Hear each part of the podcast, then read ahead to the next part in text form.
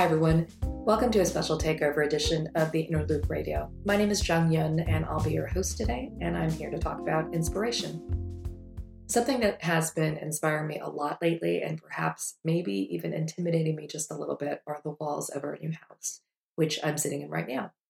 Shortly after we closed, one of the first things we did was to have the entire interior painted this very pure, stark white.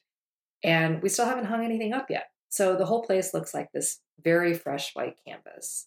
And what I find inspiring about the walls is that they're all possibility and creativity and potential right now. We can do anything. And I haven't messed things up yet. I haven't pounded a nail in three inches too high or crowded too many things onto the same wall or scratched the trim, trying to move a bookcase. These are all things that I've done in the past and things that I am sure that I will do in the very, very near future. But for right now, the walls are a blank slate, which got me thinking about how funny blank slates are both in writing and in life. There is a reason why people who want to lose weight often start their diets on Mondays, the beginning of the week, or why people start their resolutions at the beginning of every new year, um, because blank slates are full of possibility. Um, but stories don't often come to us in this linear sort of way where we imagine them from their natural beginning and simply build on. More often than not, uh, we see and discover our stories out of order. I know that's particularly true for me. For example, with my first novel, Shelter, that entire novel began with this little fragment of an image. I imagined a Korean-American man standing at his kitchen sink washing dishes and looking out his window and seeing his elderly mother walking toward his house naked. And for me, the, the joy and also the challenge of writing is trying to figure out what happened to get us to this particular scene, and then also to figure out what happened afterwards. So today's prompt is called The Heart of the Matter, and it's meant to sort of honor these fragments and to build energy out of them rather than taking energy away by trying to sort of scaffold and figure out how do we get to this point. I want you to think about an image or a scene or a snippet of dialogue, something that you've been kicking around in your head for a while that you've wanted to turn into a story, but you just don't know how to begin. And instead of taking away the energy and the heat and maybe even the joy out of this fragment by trying to figure out how to get there, just write straight into it, straight into the heart of the matter. Never mind that you don't know how it starts or how it ends. Never mind that the language might begin with something kind of clumsy like so or suddenly or just drop in. And definitely never mind that you haven't scaffolded what the story needs to get there. Just put your pen down for ten minutes or however many minutes you have right now and write. This is what I ended up coming up with uh, in response to this writing prompt. And just a heads up, the main character, his name is Piotr, which is spelled P I O T R. Uh, it's a variant of the name Peter. And I just imagined this fragment in which an elderly security guard, um, Piotr, sort of loses it at this also elderly Asian couple who has been sitting in his lobby all day. Um, I figured that they were trying to conduct some business in person rather than doing it online or on the phone, but he can't get anyone to help them. So, Piotr has had enough. You have to leave now, he says. The couple look at each other, then back at him, their expressions betraying nothing. Out, he says, his voice echoing against the cold marble tile. I've called everyone I can. No one here can help you. Don't you understand? You have to leave.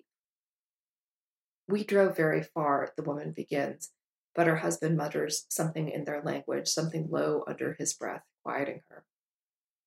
Piotr waits for him to offer his own explanation or defense, but he says nothing, which angers Piotr even more, how the man still won't stand up for himself. You've taken up too much of my time already. You have to leave. The clock above their heads now reads three twenty. They've been sitting in his lobby for nearly six hours. How much more punishment can they take? Why won't you go? Piotr shouts. Do I need to call the police? He has never, not in fifteen years of working for this building, had to call the police on anyone. He's never even threatened it. The fact that he's threatening to do it now to this elderly couple lights him up with shame. So a couple observations um, about this little draft. It definitely escalates fast, too fast in, in my mind, even for a short story. And uh, I apparently love to use the word something and nothing a lot. But I think what's helpful about the prompt and what's helpful about the exercise is that this draft, uh, it generates a lot of really, really productive questions. Um, if the elderly couple has been sitting in this lobby for six hours, that suggests a lot of patience, both for the couple as well as Piotr. Something inside each of them keeps them here for six plus hours when nobody is trying to help the couple, nobody is trying to help Piotr help the couple. So what is it within each of them that makes them do this? Why are they there? Why do they hang out for all this time? Um, why doesn't someone leave after twenty minutes versus two hours uh, versus four hours? Um, and also, you know, trying to figure out, map out the, not only the motivation, but also the escalation. Something triggers this moment inside of Piotr uh, in which he just loses it at this couple. Um, and he does it in this way that really shames him. But I don't know what that is yet. Um, the fun, again, like I said before, is that I'm going to be able to figure it out. But here is this fragment that I've carried around for, for months now that I haven't taken anything away from. I've just given more energy to it because now I have something to work with. Um, something that helps me ask and answer questions that the story really has to account for in its eventual final form. Uh, for those of you who try this exercise, something that I want to also suggest is a, an add-on exercise by Matt Bell, who has written this really terrific book about revision called Refuse to Be Done. Um, in that book, Matt suggests something called writing the islands, quote unquote. And it's an exercise in which you take fragments like this. You take the things that you know about a particular story or a chapter, and you simply write the things that you know need to happen, have to happen, that you want to happen. And you don't for, you don't think about how to lead into them or how to transition into them. You just write these like discrete chunks, these islands.